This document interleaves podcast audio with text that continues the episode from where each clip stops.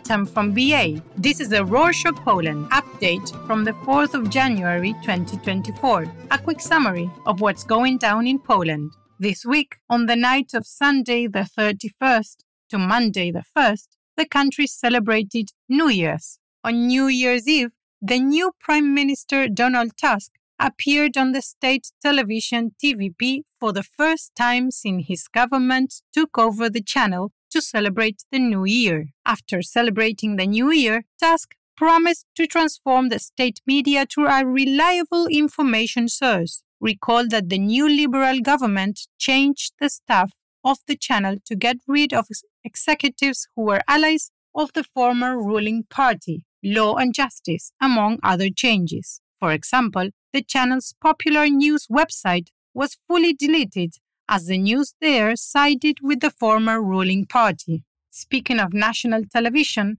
on Wednesday the 3rd, the former ruling party and today's main opposition, Law and Justice Party, announced that they will organize a protest on January the 11th to condemn the new government's recent changes of state television TVP. The protest will take place in front of the parliament and the party will provide buses for people who want to join. In addition, the National Broadcasting Council, the responsible council for the state television, said the new government's action was illegal and they filed a complaint to the EU. At the beginning of the new year, the country introduced a new type of fuel in gas stations known as E10 to reduce the carbon emission. The new fuel contains more biocomponents, primarily bioethanol, which cause less damage to the environment.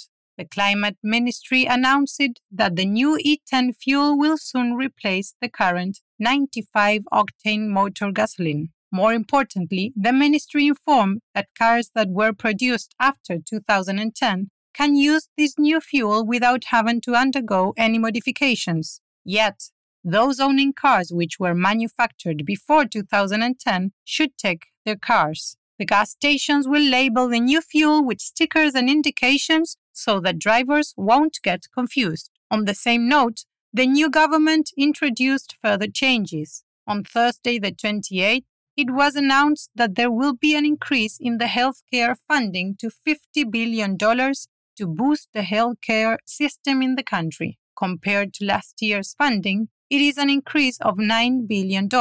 Moreover, the monthly cash support the newborn kids get for two years will increase from $125 to $200. On another note regarding the changes, on the first day of the new year, President Andrzej Duda signed a bill that prohibits selling energy drinks to people under 18 years old. Shops that will not apply the rule may face a fine up to $50,000. The national TV isn't the only one experiencing difficulties. The private channel called TV Republika is as well. On Thursday the 4th, IKEA Poland and mBank announced they will no longer buy the ads for TV Republika because they don't support the recent xenophobic statements on the channel. On Wednesday, the 3rd, Marek Król, one of the channel's journalists, said that the government should catch immigrants and tattoo their identification numbers or implant microchip in their hands, as a municipality does for dogs. The police has started an investigation. The other discussed topic this week was death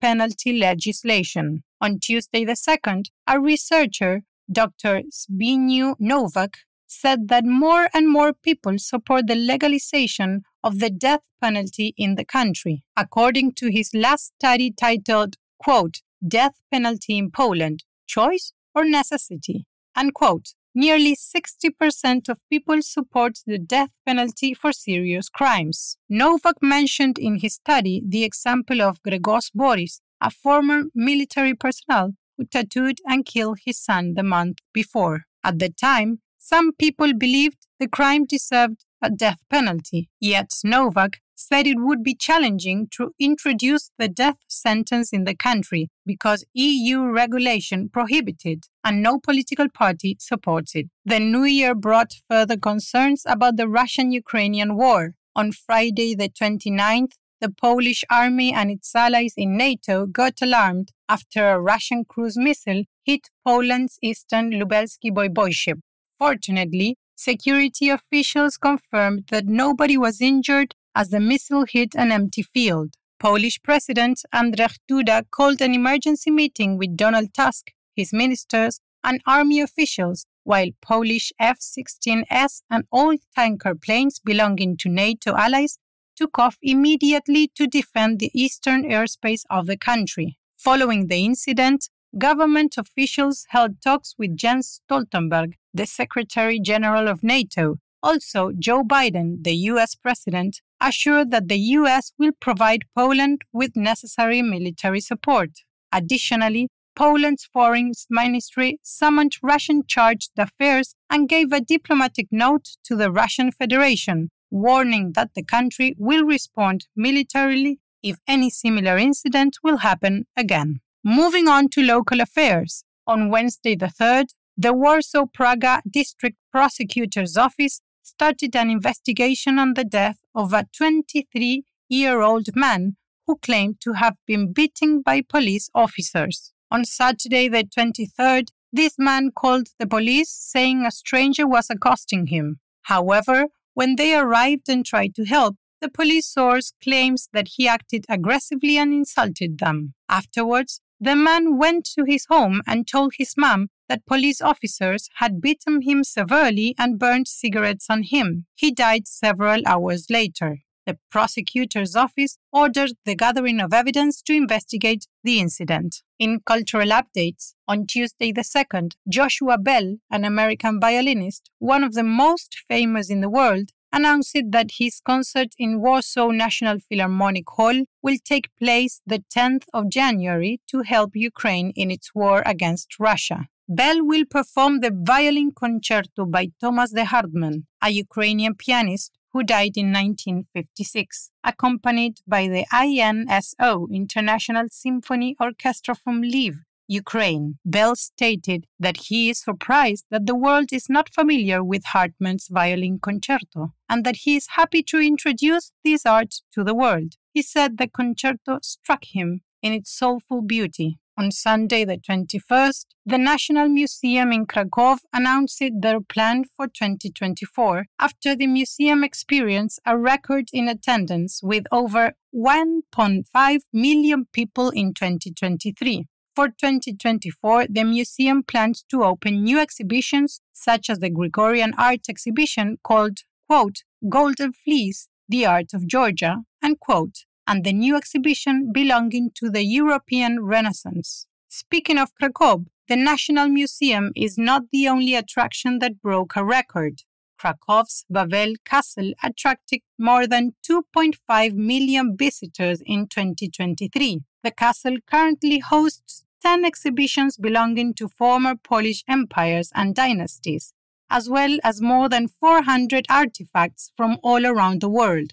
The director of the castle announced that the exhibitions will go up to 16 and that the visitors will be able to visit the royal palace's cells for the first time in the new year. In unrelated news, the parliament's YouTube channel reached 550,000 subscribers thanks to the new Speaker of the Parliament, Szymon Hołownia, who is also the leader of Poland 2050 party. Before his position in government, Hołownia hosted the Poland Got Talent show and attracted the public with his rhetoric and television personality. Journalist from Polski Radio stated that he was likely to become a candidate for presidency in the 2025 presidential elections given that people like him. And that's it for this week. Happy New Year from the Rorshok family. These are our wishes for 2024. First, that you tell your friends about us. And second, nope, that's about it. Remember, you can help us financially with the link in the show notes. Do zobaczenia!